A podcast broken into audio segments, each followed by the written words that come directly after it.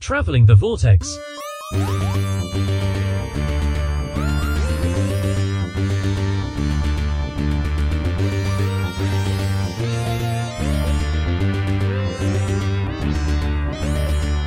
We've joined the Doctor as he travels the vortex and arrive at episode 540. We've come to get our ball back. I'm Keith. I'm Sean. I'm Glenn. How are you guys doing? Pretty good. Doing good. Did you guys do anything fun this week? Everybody's caught up on Mandalorian, right? Except Well. for what aired today. Not to, not the days. But we can talk about episode one. yes, episode one. It's so good. Uh, spoiler work? No, it's not. it was terrible. no, it is. It's it's it does nothing but set up plots for the rest of the season. That's all it does. That's what the first episode of a show is supposed to do at the well, beginning of the n- season. not not the way this one does. This one heavy-handedly does it. There's absolutely nothing. It, it first of all, it opens and treats us like half of us didn't watch Book of Boba Fett or Mandalorian season two point five Half of us didn't. because it goes through that whole exhibition of of going and he's got to go take a bath in order to get back in the cult, and so we go through that, which is just a repeat of what we already know he's got to do, and then uh, we get introduced to these pirates that.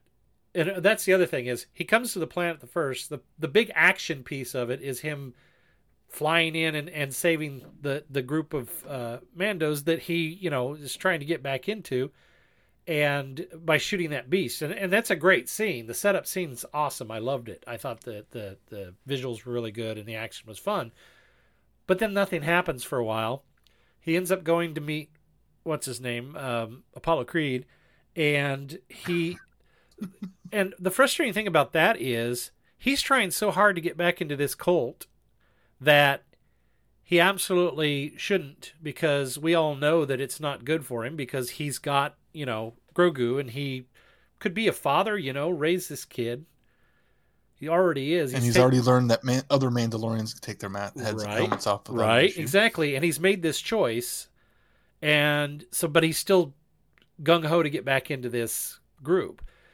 And so, but he goes to visit what's his name and spins his wheels there because all that happens is him offering him a marshalship and a plot of land, which he should take anyway. And really, I mean, the show would be over if he did that. It wouldn't be exciting. There wouldn't be more adventures. I, I understand that. I'm not, I'm not saying Book of Boba Fett oh. 2.0. yeah, well, I'm not saying that that that it would make for a good show, but when you do that and you realize the stupidity of turning something like that down, then that makes me mad. That frustrates me. I just I wish they hadn't done that. Maybe do that later. You know, offer that to him, give it back. And then we got we set up some sort of little pirate plot. I, I like the fact that the the whatever the place is that Apollo lives is you know they're they're cleaning it up and it's changed and we've got these pirates that show up to this school that used to be a pub and they're throwing their weight around and you know they give them a lesson but there's nothing to that there's i mean other than being an exciting little scene it doesn't do anything except for set up the little chase scene. It you know when they're they're uh, going away and trying to go to find i wish were they on their way to bo-katan? I don't remember where they were headed. Anyway Yeah, they're headed to Bo-Katan. they're they're on their way, and then this the the pirates show up, and you think, oh, it's it's retribution for what happened on the on the planet, and no, it's it, it's a way to set up this other guy who's you know going to end up being an adversary in one of the plot lines of a story later on, and then and then that's it. That's there's nothing else. It ends, and it's like.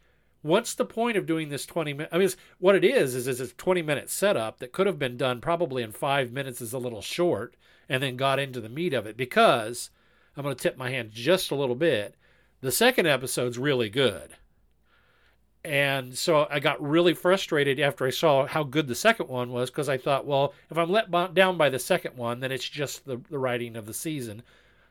But the first episode's nothing happens. It's a bunch of exposition. It's a guy that's going to take a bath. He's telling us he's got to take a bath in order to get back in the cult. they decide, oh, you know what was really cool? An asteroid field uh, battle and, and chase in Empire Strikes Back. Let's do that again. And it feels yeah, people like love asteroids. it feels like a rehash and a catch up of everything that's gone before, and they don't need to do that in this show. So uh, anyway, that's my opinion. What'd you like about it? Keith, you want to field that one? Or? Go for it, Sean. Now they don't know. Glenn's got a point. It wasn't very good. I, I, I, Well, I, I, I think to your points is the fact of that's why they should not have stepped away from the book of Boba Fett the way they did. stepped should have away from that. it or stepped away to it. In, in Book of Boba Fett, they shouldn't have stepped away to Mandalorian. Yeah, they yeah. should have come up with another resolution for Boba Fett and given us that be the first episode. I think they could have had they could have had Mando show up at the end and have a cameo, but yeah, they didn't need all that all that huge- Mandalorian stuff. They, they didn't need a whole episode of the Mandalorian in the Book of Boba Fett. That episode should have been episode one of the new season. yeah, agreed. And then getting back Grogu and then going to get his redemption, quote unquote. Yeah, because if you I, I, I, if see you- your points. It's, if it's you- a if valid you- argument. if you didn't watch Book of Boba Fett, and they they're assuming that you didn't because they're trying to catch people up. If you didn't watch Book of Boba Fett, though, you didn't know how he got back with Gro- got back together with Grogu. You Yeah, don't know how why he got he the, why he's wearing the chainmail armor that you can see underneath his little tunic. You, I mean, you don't get any of that yet. So I don't know. Bad decision. Sorry, I didn't mean to interrupt. I've already had my say. Okay, I will freely admit that maybe just the fact that hey, Mando's back is what's got me excited. About. Yeah, no, and I can see Yeah, that. I mean, it is. yeah. I was excited. I jumped up and watched it first thing in the morning. But it, it, it is a little heavy handed. But I think it's a different type of storytelling. I, I think Mandalorian has kind of, from the beginning, been, you know, the space western and other star. I, I think partially, and I still haven't watched uh, Andor yet, but I think partially Andor, from what I understand, is such a, it's on a different plane show um, than than what Mando is. Mando's kind of, I hate to say this, but aiming for the cheap seats. It's flashy and entertaining, and that's about it. Whereas Andor, from from what I've heard, is this is what Star Wars could be. You know, um, and so on that base level of here's something fun with a character that everybody seems to like and his cute kid doing you know lone wolf and cub uh, yeah, I'm I'm right there with you. I'm I'm I'm I'm fine with what you presented me because it's we got a little adventure, we got a little setup.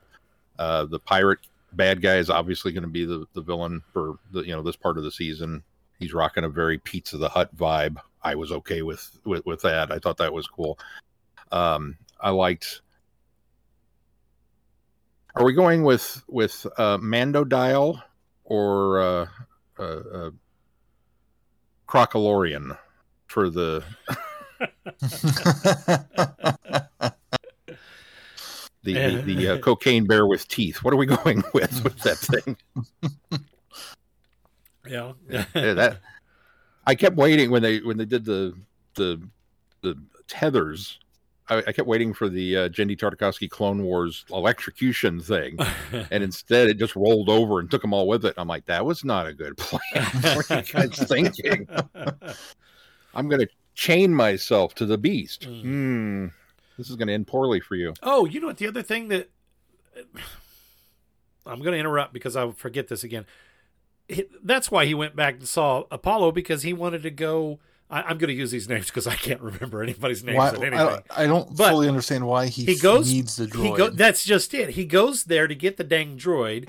They do their own little shot job to get him to uh, reawaken, and of course he's reverted back to original programming and tries to kill him.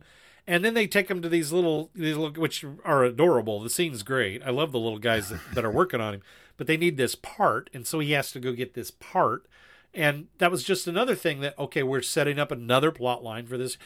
I agree with you, Sean, that that this show is and should continue to be that that fun and flashy western story. But this first episode doesn't even feel like any other episode of Mandalorian. It feels like the first episode of Book of Boba Fett, where a lot of nothing happened. Well, they're definitely setting. I mean, when he says, It's "What if I setting go get the side part missions. for you?" Yeah, but you It's don't. like, oh, You shouldn't have to do that because none of Mandalorian did that in the past. Yeah, Every it's a, every it's a, it's a story fetch quest. every story led to another story and it built upon itself and it didn't need to set up the entire season and for some reason um uh, Favreau felt like he needed to set up all the plot lines for the rest of the, the, the season, and I don't know why he felt he needed to do that. The rest of the season, the missions of the rest of the season must not be in chronological order. So he must have felt like he needed to, you know, oh, he needs to go get this part. Well, okay, why do we need to go get this part? Well, it's got to. Sounds, it feels like he kind of worked backwards from what he did, where he couldn't make them seamlessly go into each other like previously. Yeah, that's possible. I, I agree. The, the the the fetch quest is I'm not real excited about because I feel like we've been there, done that, and you know, okay, I'm gonna go get this bounty. Oh, I lost my ship. Okay, I got to go get the Jawas that did it. I, oh, I got to do this first. Oh, I got to go over. I, that that's kind of been the mo of the show. I disagree with you there because that's very much what they've done. Is this is the path, this is the way, but we're going to go over here, and they take the long way around. Yeah, we're very much going to take a lot of detours to get there. And I agree with you that you know, yes, take the plot of land, settle down, become a marshal. That's totally what you should do. And there's still plenty of adventures to be had. There's a school for Grogu. You're all set. But as you pointed out, the show's over at that point. yeah, but it makes it it shows how stupid Mando's being. He did because he's shown a lot of growth in two and mm-hmm. a half seasons. He's shown a lot of growth, and he's he has become educated by life adventures, things that's happened to him, and he's grown as a character.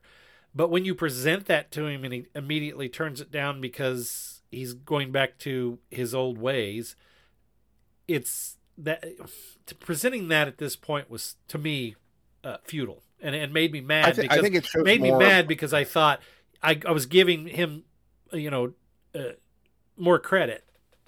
Yeah, than he now I think deserves. it shows more just how indoctrinated he is. I mean, this this is all he's known because he he was brought into this. He, you have to remember he's not. He, he was also what is it a foundling and the, the the cult brought him in and brought him up. So he's been brainwashed by these people from day one. And as Bo Katan pointed out at the end of the episode, it was you your cult that fought with that cult that caused this cult that fractured Mandalore to begin with. Yeah. That Mandalore is not a power anymore. If you guys had all stuck together, you would have kicked everybody's butt. Um, because that's how that's how great a warrior clan there is. But the individual clan politics completely shattered it but that's all he knows is is that and he stepped out of his comfort zone in the first two seasons dealing with Grogu and getting attached and you know this is the extent to which he will go to protect the little guy and now that he's got him back he's kind of retreating back to what's familiar and comfortable because it's still scary for him as a new dad he doesn't know what what to do at this point so he's going to fall back on what he knows, which is I'm going to teach him the way that I was taught. But I can't do that because I've been dishonored and I have to go fix that first. Is it the right decision? Probably not. No, but I can understand right. why he's making that decision. Yeah, no, I, I, I can see that too. Yeah, that's a good point. And I suppose eh, while he hasn't said it, there's probably something in the back of his head where yes, he's a foundling. He's not a lineage Mandalorian, where he probably doesn't feel like he has the privilege where he could take off his helmet the way Bo Katan can because she is lineage Mandalore. Well, but bloodlines. He's you know even he's, even he's that, an adoptee. But even in that episode where he first met Bo Katan, he got pretty much a history lesson in all of the different factions of men, and they're the only ones that don't take their helmet off. So it, yeah. it's not like it's just this one faction that, that Bo Katan's part of, or this lineage that she's part of.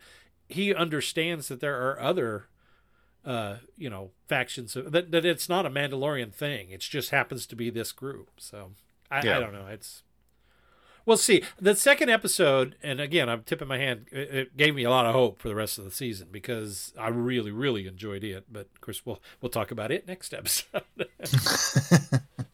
and you guys will be behind one more. No, no hopefully by then I will have watched. Depending on when we record, it will at least be. I will be I, I, will be behind every week. All right, yeah. Because because we watch on Tuesday and the new episode drops Wednesday, so then I have to wait a week for it before we can watch it yeah. on Tuesday. Well, and and I, there's no way I'd have been ahead of you guys if we'd have managed to be able to record on Monday, but we had to push till the day, so I got actually got another yeah. one in. What else have you done? Oh, I was on the uh, Five Ish Fangirls uh, podcast the other day. We were, uh, in fact, I think that released. Uh, I think that's out now, and uh, we talked about Ant Man Quantumania, and uh, we talked a little bit about it and uh, what we thought of it, and then uh, we kind of expanded and talked about, you know, uh, consequences and speculation and and looks down the road at the uh, MCU as a whole. So it was a lot of fun. I was glad to be on there, and you can check that out by going to the Five Ish Fangirls website and download that episode. Be sure to check them out. We don't we don't plug them as much as we probably should, um, but it's a it's a cute little show, um, sort of birthed out of ours. Um, these were gals that uh, were listeners of our show, and we got to be really good friends with them, and then they got encouraged to go off and create their own show, and it's uh, it's more about general fandom and niche fandom in uh, in general, but um, it's really good. Sounds like is it a uh, is it a spoiler filled discussion about It is it is Quantumania? it is spoiler filled. So if you haven't seen Quantumania, don't listen to it yet. Make I sure take you it, Sean, you have not Make gone sure to you see it see it. yet. I still haven't been out to see it. I finished my uh, quest through the Miss Peregrine. No, I, I mentioned last week I read it, finished all the novels. Well, I tracked down the movie from the library and watched it. Isn't it good? No, Oh, really? Is that because you first- read the books? it's because I've read the books. I, I don't know how much of it I would have liked otherwise, anyways. But the first half of the movie, so I, I wound up watching it in, in, in two sittings. And the first half, I walked away from going, wow, they did a really good job adapting that so far. There's a couple tweaks that are not, you know, not quite right. Characterizations that are, you know, they switch some powers or powers and ages around for some of the the peculiars. Then I came back to part two, and it just took a dive off a cliff. I heard it goes off the rails. I, I heard it went off the rails at the end. I didn't realize it was that early in the. It it starts going off pretty quickly after that. It just change after change after change and things that don't like there is maybe two things that happen through the latter part of the movie that happened in the book. The rest is completely off the deep end in a different direction. My like of the book is strongly outweighing what they did in the movie. So now I want to read the book. Yeah, I highly recommend it, and it's a quick and easy read. I mean, it's it's a young adult book, so it's in, it's pretty easy. And I did appreciate the fact that they used at least one of the original book photos, and at least reposed all the actors in the photos that he pulled for, for the book. So they just reshot all the photos with the actors in it, so the faces matched. That was a nice touch. So there were there were some nice aspects of it that they got right. It's just it took a third act blockbuster twist that didn't need it. Well, we know there was something else that you did too, Keith. Uh, you got a chance to uh, play the new uh, Lost in Time mobile app, and um, Yeah. that's also your uh, something new two minute review. Yes, it is. So this new mobile app just came out today. It's called Doctor Who Lost in Time. It's a nice little. So far, I'm only a, a little bit into it. Um, it's a nice little game where it's a farming type game, and I'm not normally a farming game fan, but you're the Doctor who's trapped with Yaz, so it's the the twelfth Doctor or thirteenth Doctor, and the TARDIS isn't working, so you have to collect vortex energy in order to try to get the TARDIS to work again, and then you wind up interacting with prior versions of yourselves. K9 shows up and helps you out. Um, you wind up so you initially show up in unit base, and so the first thing, the first quote unquote farm you set up is in the unit base, and you eventually unlock characters that can help add multipliers to uh, the farms to make it easier to collect your vortex energy. And then there are other things that you can unlock in order to, uh, or that you can purchase or earn in order to unlock future things and, you know, move forward. My biggest complaint with it is there are episodes, quote unquote, to them. And every time you start a new episode, you have to restart your farms. So that is my biggest complaint with it. Otherwise, it's really fun. The art is is nice. It's got a nice feature where K9 can go and collect the vortex energy for you. So when you're away, it will automatically harvest it for you, so you don't lose anything. Uh, it's got some nice pairings that you don't really expect. Uh, Ten and Sarah Jane are there, and uh, Skaro. There's a lot of really cool stuff to it, so I would I'd recommend downloading it. The the dialogue is pretty spot on. The characterization too. Oh, is it? So, Oh. Pretty good. Yeah. Well, There's I, uh, music, but my phone's always on silent, so I don't know. I just downloaded it, so I'm gonna start playing tonight. Did, did you hear the uptick in his voice? Did you hear it? And and we do the thing, and you got to do this, and, and K9 shows up. yeah. I got excited. He did What get can excited. well, very good. Sounds like fun, and uh, I'm gonna check it out. Hello, fellow time travelers, and welcome to the Doctor Who Target Book Club podcast, the only podcast to discuss, in story order, all the Doctor Who novelizations. My name is Tony Whit, and every two weeks or so, I'm joined by a two to three person discussion panel, including our so called expert who's been a Who fan since 1979. That would be me. We also get the views of intermediate, casual, and novice fans who either have never seen the show or who have never read these books until these podcasts, including Dalton Hughes. and Allison Fitz-Seyfried. you can find us on iTunes, Stitcher, Spotify, or wherever you find good podcasts, or even ones like ours. You're listening to Traveling the Vortex, a Direction Point podcast.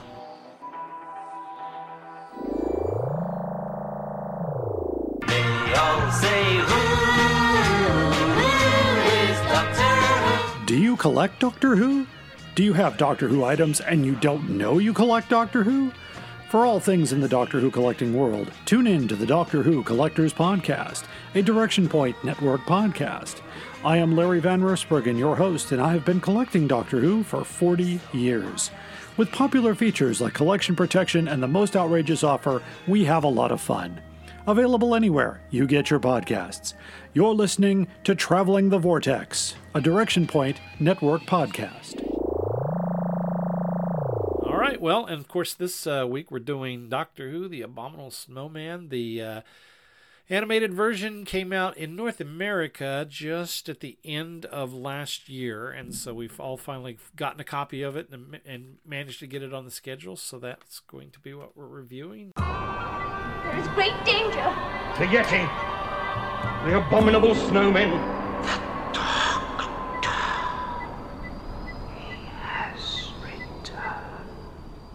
Where are they, these mountains? Don't you know where the Himalayas are? They're in India. No, not India. This is Tibet. That's where we are, Tibet. Now, there's no time to be lost. I think I'll go and have a scout around. There's something happening on this mountain. I can feel it. We are besieged. The Yeti have turned upon us. At least that is what we thought until. Until I turned up. They're here, somewhere on these mountains. I discovered the Yeti. The honor's mine, but you want to take it from me. Fear makes us imagine all sorts of things, including creatures that don't seem to be flesh and blood. Evil. A feeling of evil.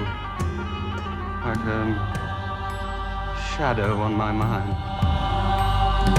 This thing that's here, this evil, it will spread. It has to be stopped, and I think I can do it. Now stop playing games and open these doors, or are you afraid to meet me face to face?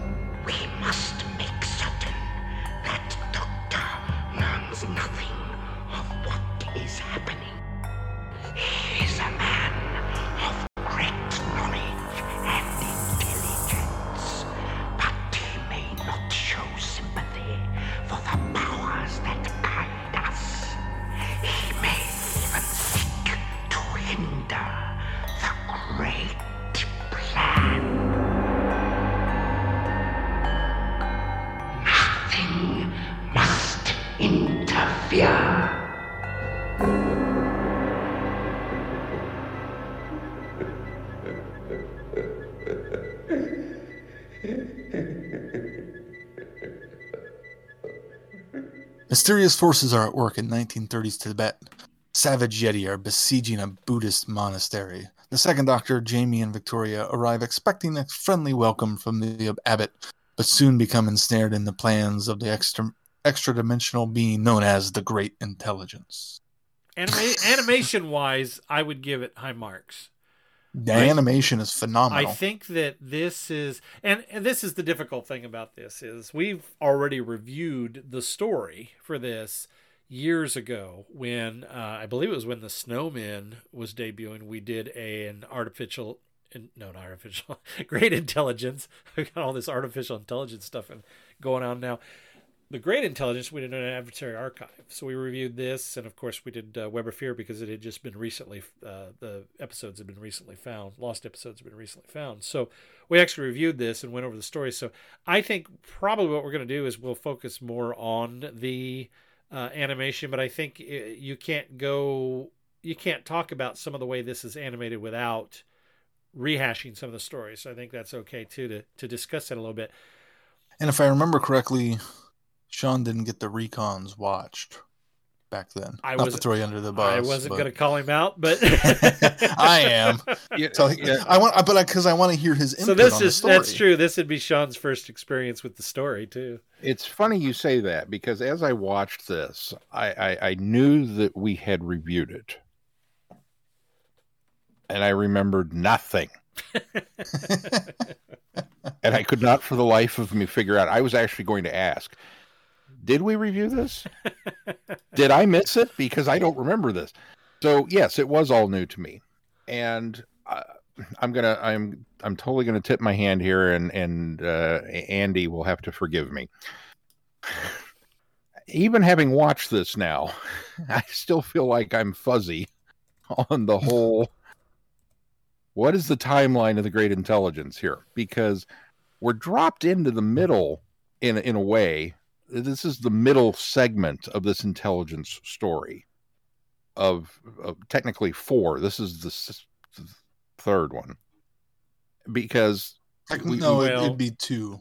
well, if if you here's how this works. Oh, okay. From because the doctor shows up and he's been to the monastery before, but it was an adventure that we didn't get to see. And it And had he was nothing, given the bell. and it had nothing to do with the great intelligence. yeah, no And it great had- intelligence. Now, was that episode actually filmed? No, It was this just is just was just, just, a, it was a trip just, to the. To, yeah, it was just a callback. This was Okay. They had helped. He had helped them before.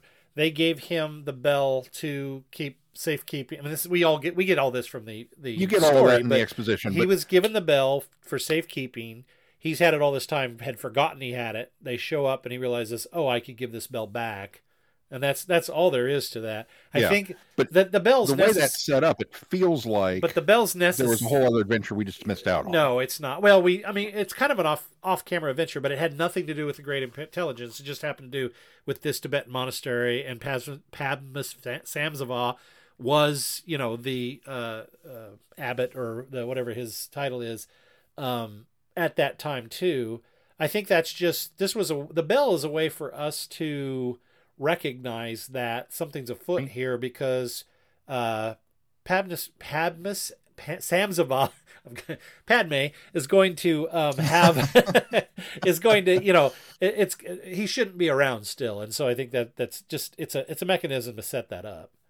Well, and that's So, that's the other that part of it said- for me is that that Panda has you know been astral projecting and I like that one. been taken over by the great intelligence in a previously unseen adventure that we are not privy to. Right, He's it's- already controlled by the. So it feels it's not- like these two things go together, It but did they hap- don't. It did They- happen between yeah yeah. yeah.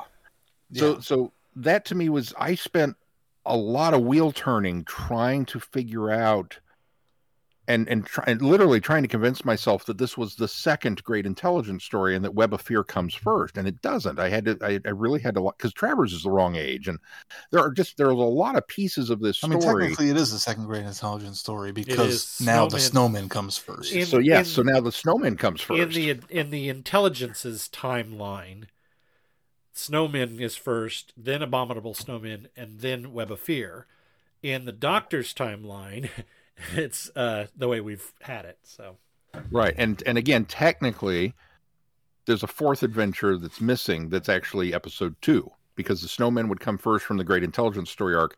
Then he would take over Panda. Then he comes to the monastery in well, Tibet. no, I, I mean, So I, Well, it just I don't think we need an adventure where he takes over pa- Panda. I think that's the that that's the idea is that I mean we we we show up in episodes where things have happened that have set up events that we have to fix. So I don't think there's an in between story here. I think that's the wrong way to say it. We just know that from the evidence in this story, we just know that Panda's been taken over um, by the great intelligence and has been manipulating the events here in order to take over the world. right, and it, it just maybe there's it's actually a fourth story. It's called Downtime, and there's actually a fifth story. It's called. I mean, there's a whole Night bunch of the of Intelligence. yeah. I mean, There's, a whole bunch yeah, more in uh, the Yeah. uh, the uh, Lethbridge Stewart, book, Stewart books. But I, I think that's my downfall. Seriously, You're coming that at it from the wrong perspective, really. I, I, I I've done it backwards because I've come to it knowing all of the previous stories, and so I've just kind of mentally slotted the information I needed here, and then I got to here and found out, oh, we didn't give you all that in this one either. So it's just like, what what happened to this story? Um, but that, you know, I, I get it. You know, I don't need to be handheld most of the time, but this was an instance of because of all of the, the the lore that has been built up out of this. I still feel like I'm a little lost at times watching this, going, okay, so when did he get zapped, and why is he here, and what's with the bell? Did I miss something with that? And I mean, there, there was just a lot of. I was very confused for most of it. So then once I realized that no, I did miss it and didn't get to the recons, and this is my legit first viewing of this story, um, which I'm ex- once again extremely grateful for animation. I love, love, love this animation style with these types of stories because it it it's just I hesitate to say the perfect accompaniment, but it is the perfect accompaniment. There's something very familiar and and warm uh, about it that they're taking this old school storytelling and pairing it with a very simplistic but good looking piece of animation and uh, it just reminded me all over again of why I didn't like Reign of Terror because it's like it's it's just it, it it just doesn't look right when you do it that way. And and this one it just it fits. I was very impressed with the fact that there are a lot of characters not just yeti but but the monks. There were many crowd scenes where uh you know they they had stuff going on in an action you know set piece and that they you know they animated it. They they nailed all of it. Now maybe that's allowed because so much of the first three to four episodes, there's not a lot happening. This is a very dry story. You really could take all six parts of this and condense this down to a three parter and not miss a beat. hmm And maybe they should have. Maybe they should have given us the other three parts to explain the bell. there, was, there was so much that you know, so much exposition of, oh, that happened earlier. Meanwhile, let's lock you up in the room again. Uh, okay. I mean, and not even capture and escape kind of stuff. Just, just stay in the room. Okay.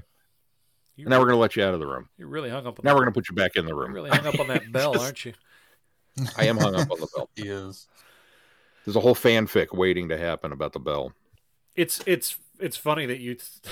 this is just marginally related, but it's funny that you are reminded that you didn't like Reign of Terror, how much you didn't like Reign of Terror, and you're praising the animation in this.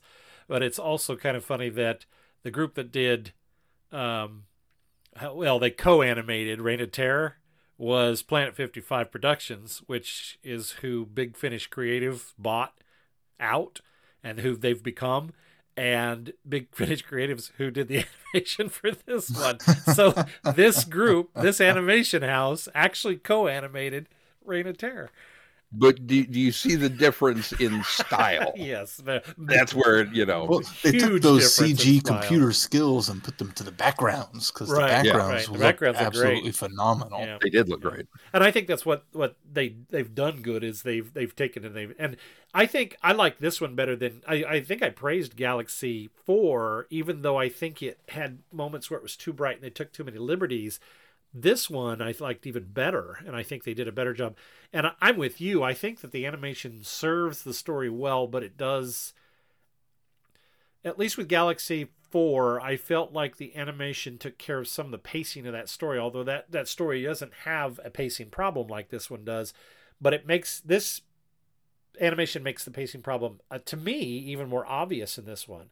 And the, pro- Yeah. the the reason being is because if you're seeing this, I think in live action, and I have seen the second episode because I watched it back when we reviewed this the first time. But if I if you uh, I made sure to watch I've- the live action I've one. I've actually even seen it since then, but it hasn't been real recent. Anyway, uh, but when you watch that, the in live action, some of that drawn out part, the parts that are very drawn out. I want I don't want to say they're very visual, but they almost feel necessary because it's in it's in live action and you're seeing more of what's happening. You're seeing the emotion in faces. You're seeing those kind of things. The the the pausing, the sneaking around. There's more personality that comes out in the performance. In the animation, There's that- more tension building. yeah, and the in the, in the Yeah. animation, they try their best to fill those, even especially those silent gaps where there's not a lot going on. They do try to fill those, but they but they feel compelled to slow the character down unnecessarily in order to try to draw some of that tension.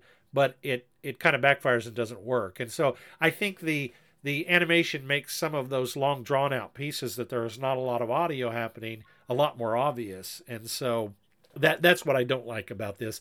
I do like that when you watch if you watch the uh, telesnap version and the uh, existing episode, the monastery itself is very confined and small and limited. Um, I do like that they they've backed up and they've widened out. You see a lot more of the the upper level of the monastery. You see a lot more wider shots. They chose to stay on a lot of wider shots. They didn't come in uh, to faces and to uh, things as often as they've done in some of the other animations, and, and not just this animation house, but other animation houses where they've done a lot of cuts. This one did a lot more static shots, which I thought really looked good because the backgrounds look so incredible. Also, I don't think it's as vast and wide open as uh, Fury of the Deep, which I, I felt so, at times they'd open that up almost, almost too much. And so I think that this kind of meets that that meld between that and Galaxy 4 and kind of makes the animation better. So in that mm-hmm. sense, I think visually there was a lot of things that are, are better about it. Yeah, I'd agree with all of that. I had And I think forgotten they got even they got better on the the facial emotions too on all the characters. I felt like there was a lot more there than we have previously in the past. I agree. Yeah. What else were you gonna say, Glenn? Oh, just that I had forgotten how cute and cuddly the Yeti look in this one. They're not so much in fear, but this one they look uh, so cute and cuddly. But I think the animation, while they were trying to still draw and be faithful to that style, they didn't look as cute and cuddly in the animation. So I think that was that was also an improvement. Because if you go back and you watch the live action ones, they look as just big giant t- teddy bears. There's like- they're not very menacing at all in the in the live action anyway. Well, and they, they kind of accentuate and make them be able to move a little better, I think, in the animation. I think the other thing about this, as far as the pacing goes, you know, the the the, the serial, and we've talked about this and things in, in in the past, is was meant to watch a week at a time. So twenty minutes of of a slow paced story doesn't feel as long and drawn out. But when it comes out in animation, we feel compelled to watch all of it at once because it feels like a Disney movie or it feels like an you know an animated film, and so we tend to watch it all together. And I think that I think that the the story would be more enjoyable even in the animation, you know, in, in slow doses. See, I I, don't didn't sit down and I did not sit down and watch them all at once. So I I didn't, didn't, have as. Oh, how did you watch them, Sean? I, I, I watched them uh, over my lunch breaks at work, and I watched one episode a day. Uh, So I was limiting myself to just that one, you know, 20 some odd minute segment. And then I'd step away from it. And then I would come back the next day and watch another 20 some odd minute segment. Um, and I feel like I, I don't disagree with you, Glenn. I think the the impetus is there uh, for us to omnibus things and try and just devour the whole story arc at once, especially in animation.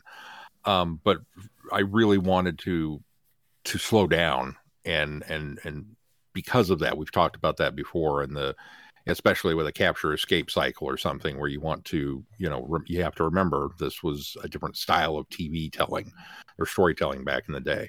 Um, and so I purposely did that with this one.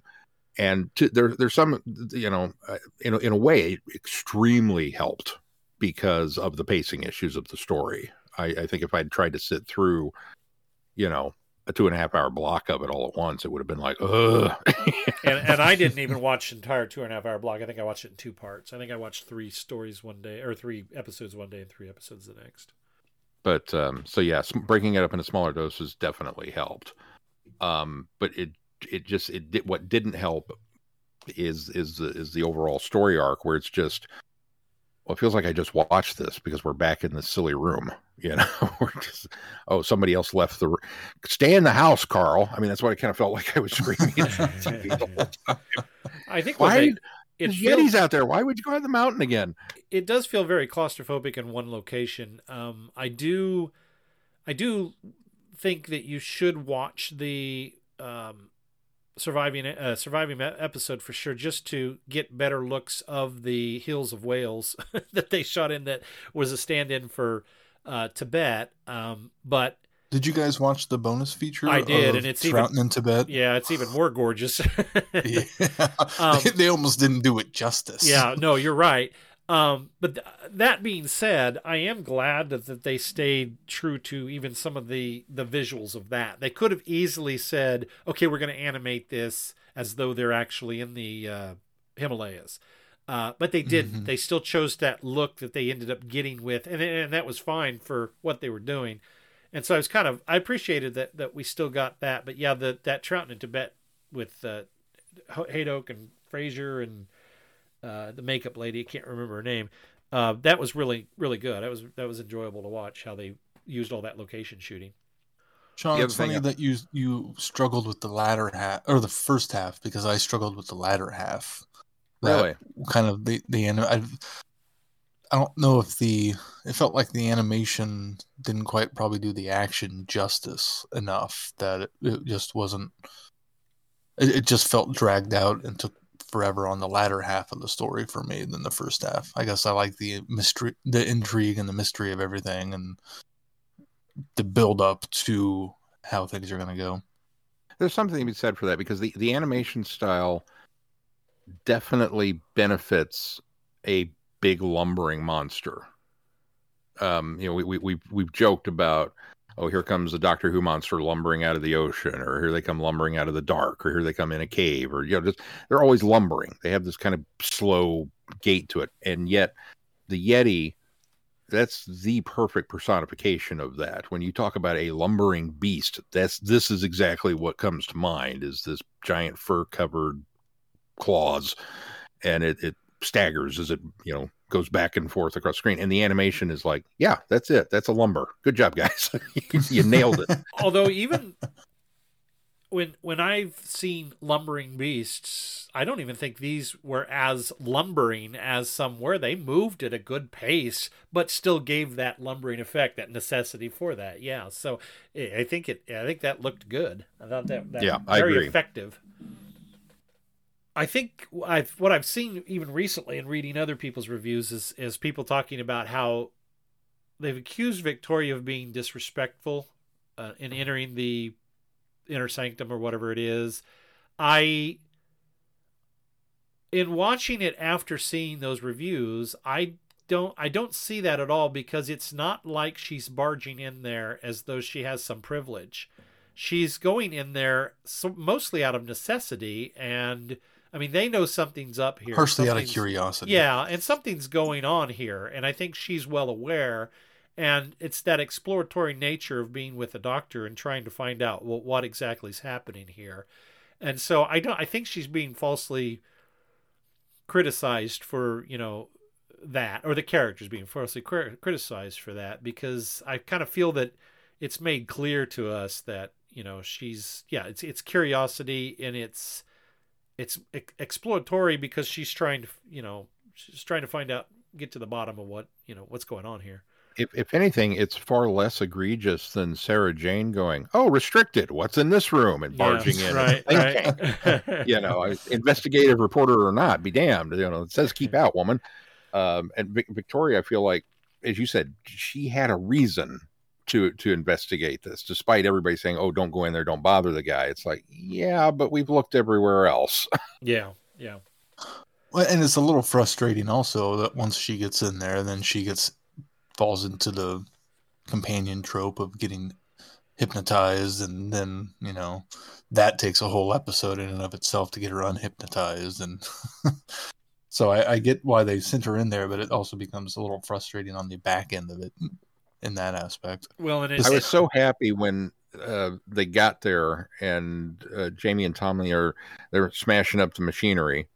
Not the important looking machinery, mind you, just the stuff on the wall. But okay, well, they're doing their thing, and the doctor is is is paralyzed as he's fighting with with the great intelligence, and you can tell that there's some sort of mental force standoff even though they're not moving. I mean, it's not like they they they didn't animate the uh, the Aquaman rays or anything. It was just just there, and it worked. It totally worked for it. And then Victoria comes in, and I'm like, oh, Victoria's going to get to save the day. This will be great. Nope, she's just going to stand there and scream, "I can't do it." And it's like, ah, I was really She- hoping for more. I mean, as we've got to see more Victoria, uh, overall, she's not as much of the screaming Violet as everyone kind of thought she was. But then Yeah. there are instances where she does wind up falling into that trope. And it's a shame because she's so good when she's not doing that sort of thing, mm-hmm. especially considering the she's a period character. You know, she's from Yeah, I was I, I was I was really hoping for other Victoria instead of this Victoria when we got to that scene. yeah, yeah. but it is what it is. You know, the '60s. I did like. think the Go ahead.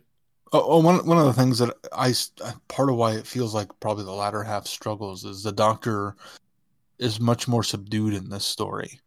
The Troughtonisms and the Troughton s-ness of this Doctor isn't as strong later in the later half of the stories, where he's a little bit more prominent, a little more in the front, a little bit more the Doctor we're used to. And I don't know if it's the gravity of the situation that makes him go a bit more serious and a bit more withdrawn or why exactly, but there's a change somewhere there in the latter half of the story that makes him just not as large of a presence as he normally is. Well, I think And that's why I like a Troughton story. It's Troughton, and he's so good. And while it's a good performance, it's just such a a different performance than what I'm used to from him that it Hmm.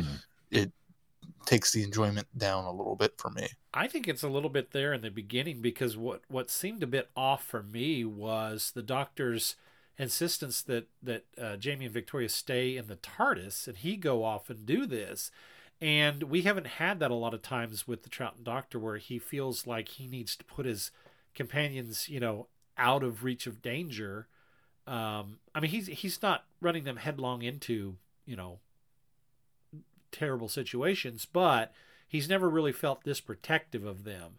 And so that And was a little offsetting at the at the beginning, and I think that leads to sort of that standoffishness and uh, you know uh, almost isolation that he, the feeling of isolation that you get with his character because he's continuing to go off and do things on his own.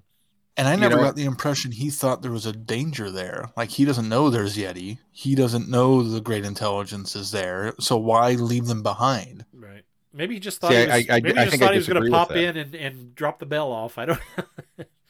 I, I, I well, I, I, I think I think I disagree with that. Before that reason, I think his insistence on, oh no, no, no, you stay. I'll go and do this real quick and let you know when it's safe. He's already on guard about something, and we Yeah. don't know what it is. And my whole confusion about the bell, I think that fed into that. Oh, I, I think I picked okay. up on that, and I that's another that. reason why. Okay, there's obviously some history here beyond. You, you know what I mean? I, Yeah, I feel yeah, like that, I that, that that. played into that. Yeah, so That makes that. sense. yeah, definitely. There's a uh, an oddness about that.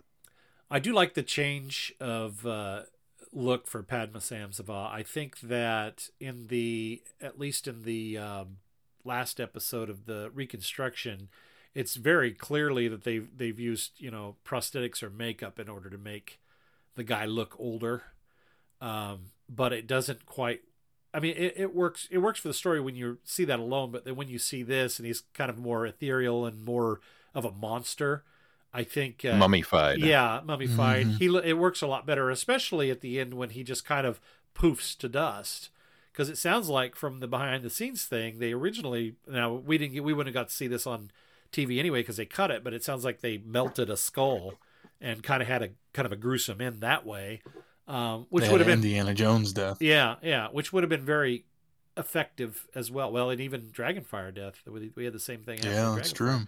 Um, but we, you know, it, it would have been effective as well. But I think this worked because he is such, you know, in that mummified state, or seems to be in that mummified state, that when he just kind of, you know, poofs into dust, it, it it really works. It's effective. Um, Yeah, I, I like I like the animation of him.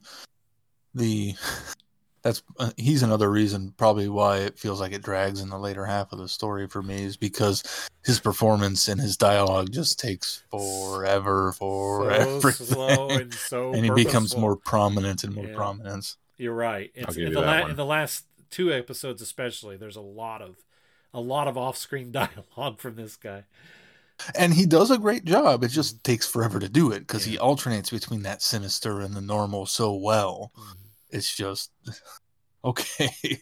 Speed it up a little guy. and there's a there's a lack of background music in this and i know there's a lot of doctor who especially in the early days that does not rely on you know you know musical scores in the background but this one seemed noticeably lacking and i don't know if it's i think maybe part of that is because they obviously felt like they needed that uh, blowing snow aspect to give that uh, himalayas tibetan feel and that almost becomes not necessarily distracting, but almost a little too noticeable at times. Uh, to the point where I, I felt like that should have kind of blended into the background, and sometimes I was I was sitting there thinking, "Wow, that, that wind's really blowing out there." I don't know if you Yeah. guys This is- noticed that either. I, I did, and in fact, I, I, I think this one. uh, Not that I'm an advocate for changing things for the sake of changing them, but I'd be curious if you took, oh, say, a Tom Baker soundtrack with the bum bum bum, you know that that particular music cue that, That they digital- use frequently in the thumb, and and put that to this story, you know, yeah, uh, marching around a corridor before you get locked in the room again. And I, I, I, I think I think it could it I think it could liven things up a yeah, bit. Yeah, it might not make it feel so so dragged out and stagnant. I think the the audio is some of the best audio. I remember listening to this thing because I I did the the reconstruction and then I also did the audio with linking narration, which I believe was I think Frazer did this one, and uh, I remember struggling at times to hear the audio in this, but boy, they've really cleaned the audio up from those old tapes, and they sound great. This one, I don't. There wasn't anywhere that I felt like I didn't understand or or couldn't hear what somebody was saying. Yeah, definitely not.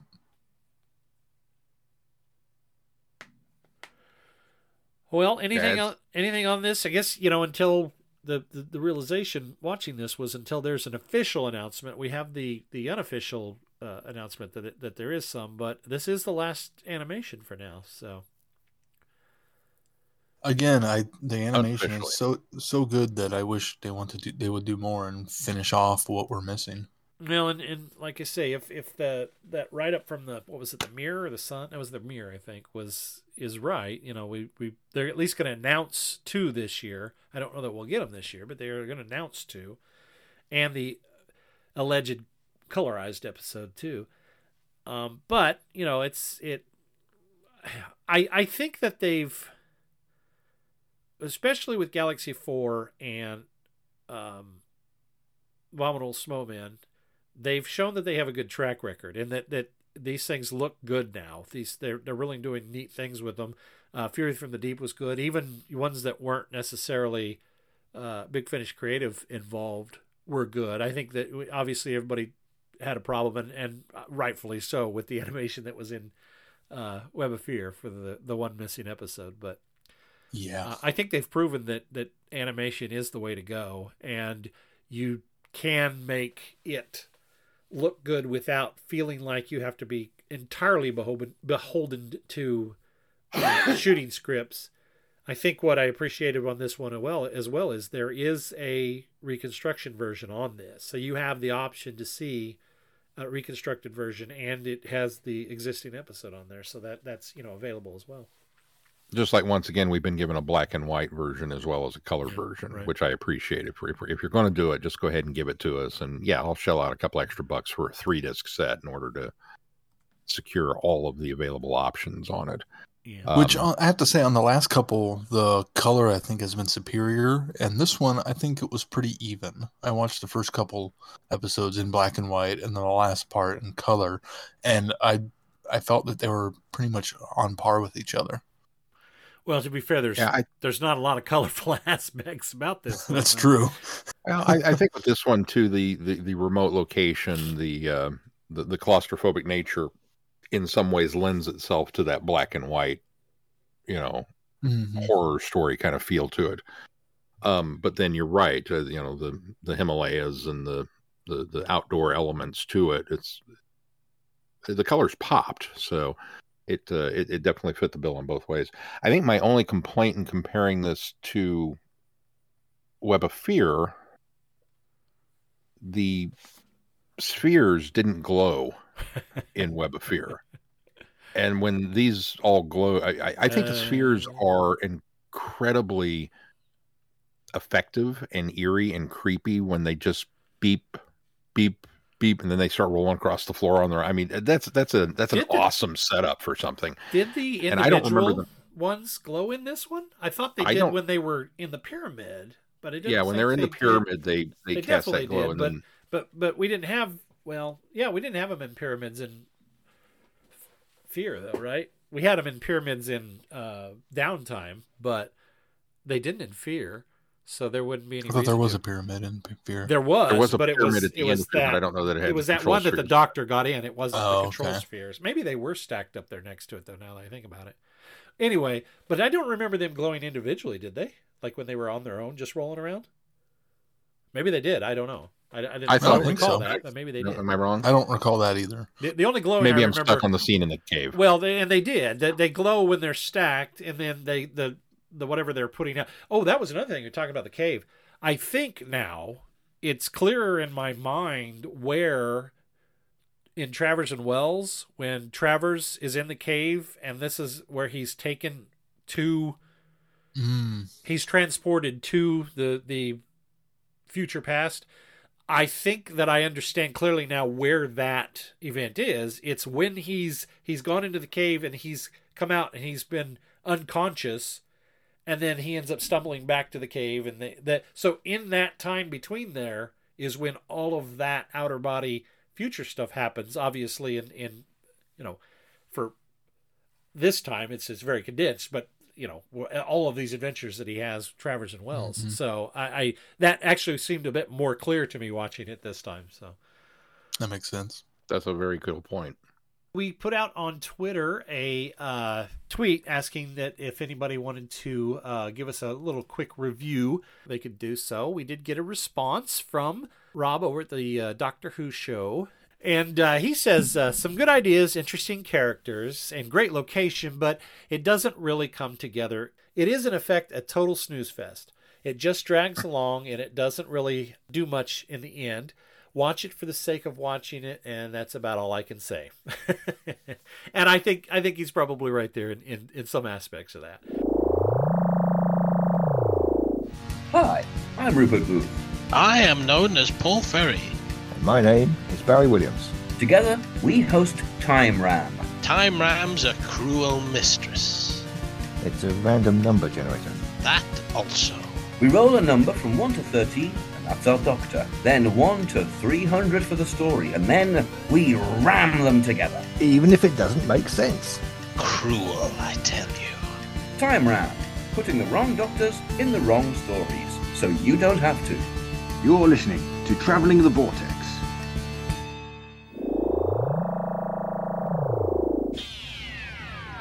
You are invited on an adventure across all of time and space. In a completely random order. It's the Police Box in the Junkyard podcast. Jump in the TARDIS with your hosts, Eric Gulbranson, Asad Kheshki, and Matthew Kressel. Explore Doctor Who TV stories, audio adventures, and books, both novels and non-fiction. The Police Box in the Junkyard podcast. It's the entire Whoniverse. On Shuffle. The Police Box in the Junkyard podcast is a member of the Direction Point Network and is available about once a month wherever you find your podcasts. You are listening to Traveling the Vortex.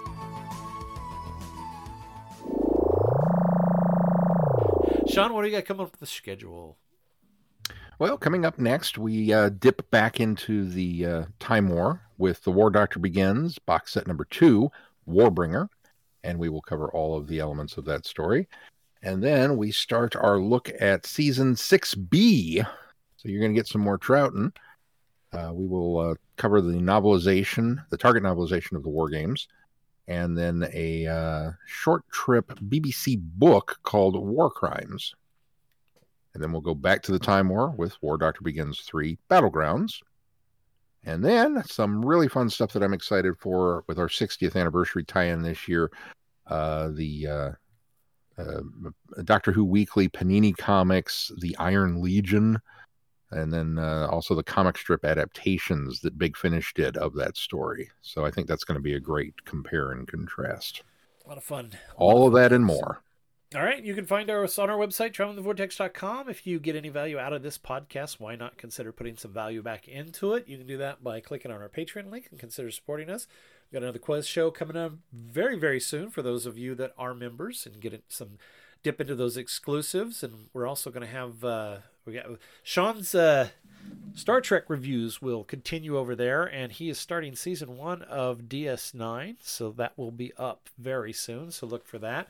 Um, if you could just give us, you know, just a couple of dollars a month, you get access to all this, and it completely helps us to keep the lights on here at Traveling Vortex. Also, please consider giving us a five star review wherever you uh, subscribe to this podcast. Make sure you join in the conversation on Facebook in our listeners forum. There you can engage with listeners and share your thoughts and insights about this, and maybe tell us what you think of this story. Anything else we need to cover before we close this show? If not, until next time, I'm Glenn. I'm Sean. I'm Keith. Cheers. Good night, everybody. Be seeing you. Thanks for listening.